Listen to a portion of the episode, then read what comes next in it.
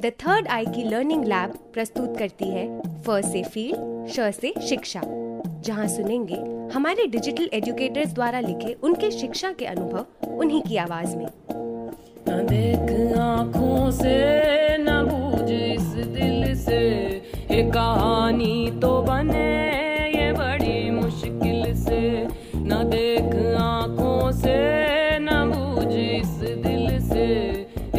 कहानी तो बने ये बड़ी मुश्किल से।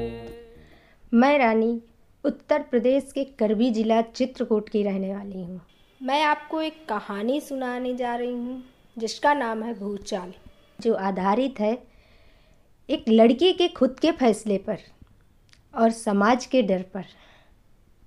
डर कहने को तो एक बहुत छोटा सा शब्द है लेकिन पूरे समाज को हिला कर रख देता है।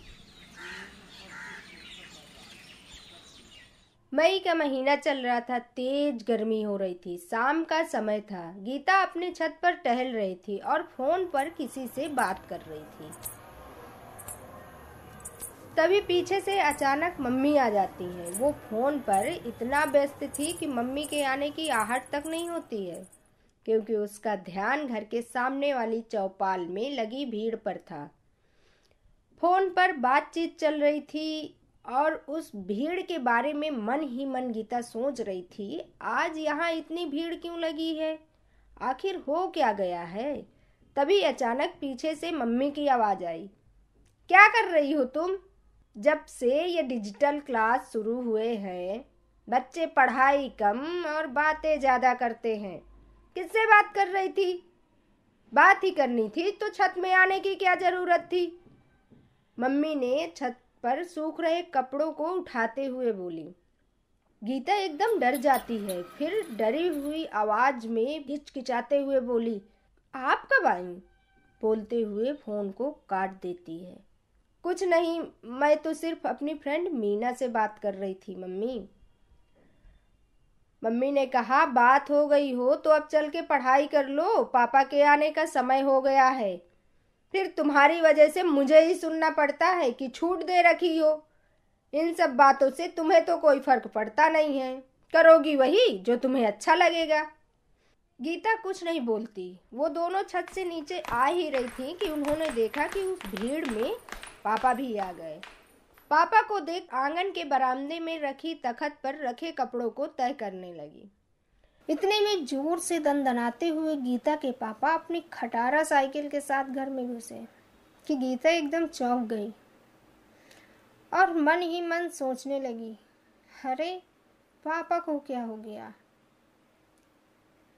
गीता के पापा अंदर आँगन में लगे नल के पास पहुँचे और अपने हाथ पैर धुलते हुए अपने आप में ही लगे बड़बड़ाने। जमाना तो देखो, आजकल की लड़कियाँ नहीं रही इस लायक। कि उन्हें पढ़ाया लिखाया जाए, घर बिठाया जाए? गीता के पापा बाज़ार से लाई सब्जियों को अपने झोले से निकाल कर तखत में ज़ोर से फेंका। और दूसरे कमरे की ओर जाते हुए बोले इसलिए तो पहले के जमाने में बड़े बुज़ुर्ग लड़कियों की शादी पैदा होते ही कर देते थे, ताकि ये दिन न देखना पड़े। इतना बोलते बोलते गीता के पापा का गुस्सा सातवें आसमान तक जा चुका था। अरे सुनती हो, कहा है? आ रही हूँ। तुम्हें भी हज़ार बार कह चुका हूँ, इसके हाथ पीले करा दो। और तुम कि सुनते ही नहीं हो, पढ़ने पढ़ाने की रट लगाए रहती हो। देख लेना, एक दिन ये भी हमारा मुँह काला करवाएगी। सामने बैठी गीता वहाँ से हट जाने में ही अपनी भलाई समझी। वरना उसने सोचा, पापा, जितनी बार मुझे देखेंगे, कुछ नया ही जोड़ते रहेंगे। जब गीता सामने से हट गई, तब मम्मी सहमी हुई आवाज़ में गीता के पापा से पूछा, अरे, हुई क्या गा है इतना सुनते ही गीता के पापा फिर भड़क उठे और तेज आवाज़ में बोले, हो क्या गया है? अरे राम प्रसाद की लड़की भोला के लड़के के साथ चली गई है।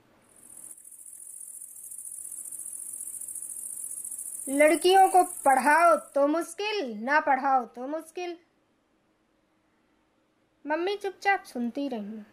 उसके बाद पापा पास रखी चारपाई में बैठ गए और मम्मी से चाय लाने को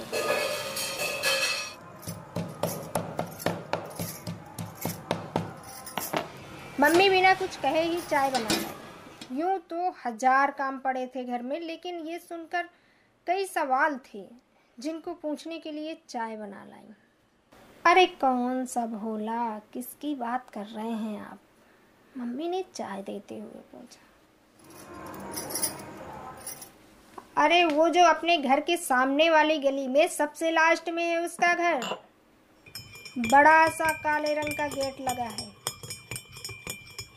राम प्रसाद तो कहीं मुँह दिखाने लायक नहीं रह गया। तो लड़की भी तो अपनी मर्ज़ी से गई होगी। कौन सा भोला के लड़के ने उसके साथ ज़बरदस्ती की है? मम्मी ने तुरंत कहा।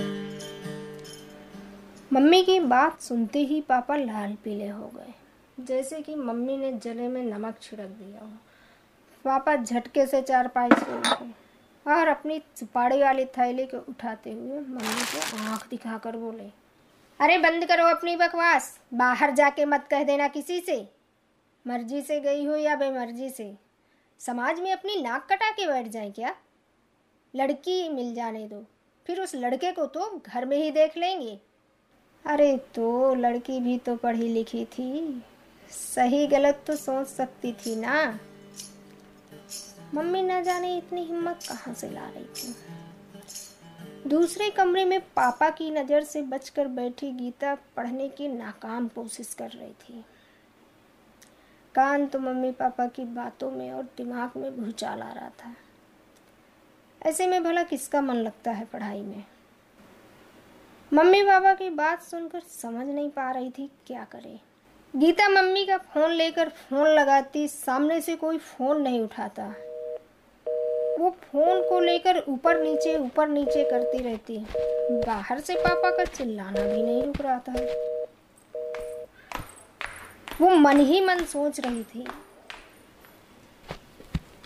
अगर पापा को पता चल गया कि मीना के नाम पे किसी और का फ़ोन आता है तब क्या होगा?